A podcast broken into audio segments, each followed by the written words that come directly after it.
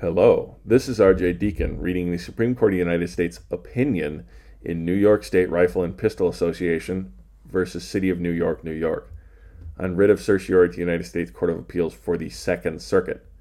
Uh, there is no syllabus, and this is a short per curiam opinion, so we're just going to go ahead and read it. April 27th, 2020. Per curiam. In the district court, petitioners challenged a New York City rule regarding the transport of firearms. Petitioners claimed that the rule violated the Second Amendment. Petitioners sought declaratory and injunctive relief against enforcement of the rule insofar as the rule prevented their transport of firearms to a second home or shooting range outside of the city. The district court and the Court of Appeals rejected petitioners' claim. We granted certiorari after we granted certiorari, the state of New York amended its firearm licensing statute, and the city amended the rule so that petitioners may now transport firearms to a second home or shooting range outside of the city, which is the precise relief that petitioners requested in the prayer for relief in their complaint. Petitioners' claim for declaratory and injunctive relief with respect to the city's old rule is therefore moot.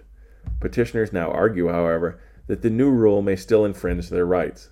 In particular, petitioners claim that they may not be allowed to stop for coffee, gas, food, or restroom breaks on the way to their second homes or shooting ranges outside the city.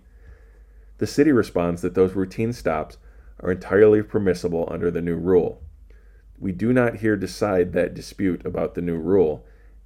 As we stated in Lewis v. Continental Bank Corporation, our ordinary practice in disposing of a case that has become moot on appeal is to vacate the judgment with directions to dismiss. See uh, Deakins versus Monahan. United States versus Munsingwear.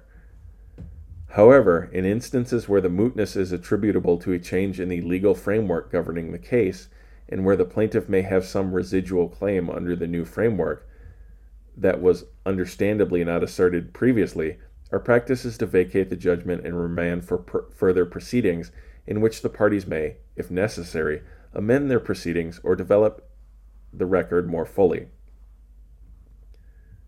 See uh, Diffenderfer versus Central Baptist Church of Miami.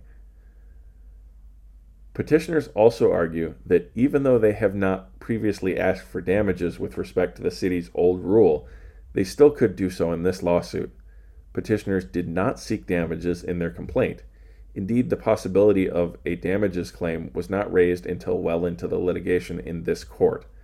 The city argues that it is too late for petitioners to now add a claim for damages.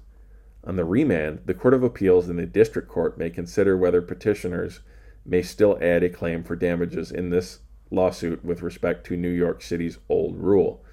The judgment of the Court of Appeals is vacated and the case is remanded for such proceedings as are appropriate. It is so ordered.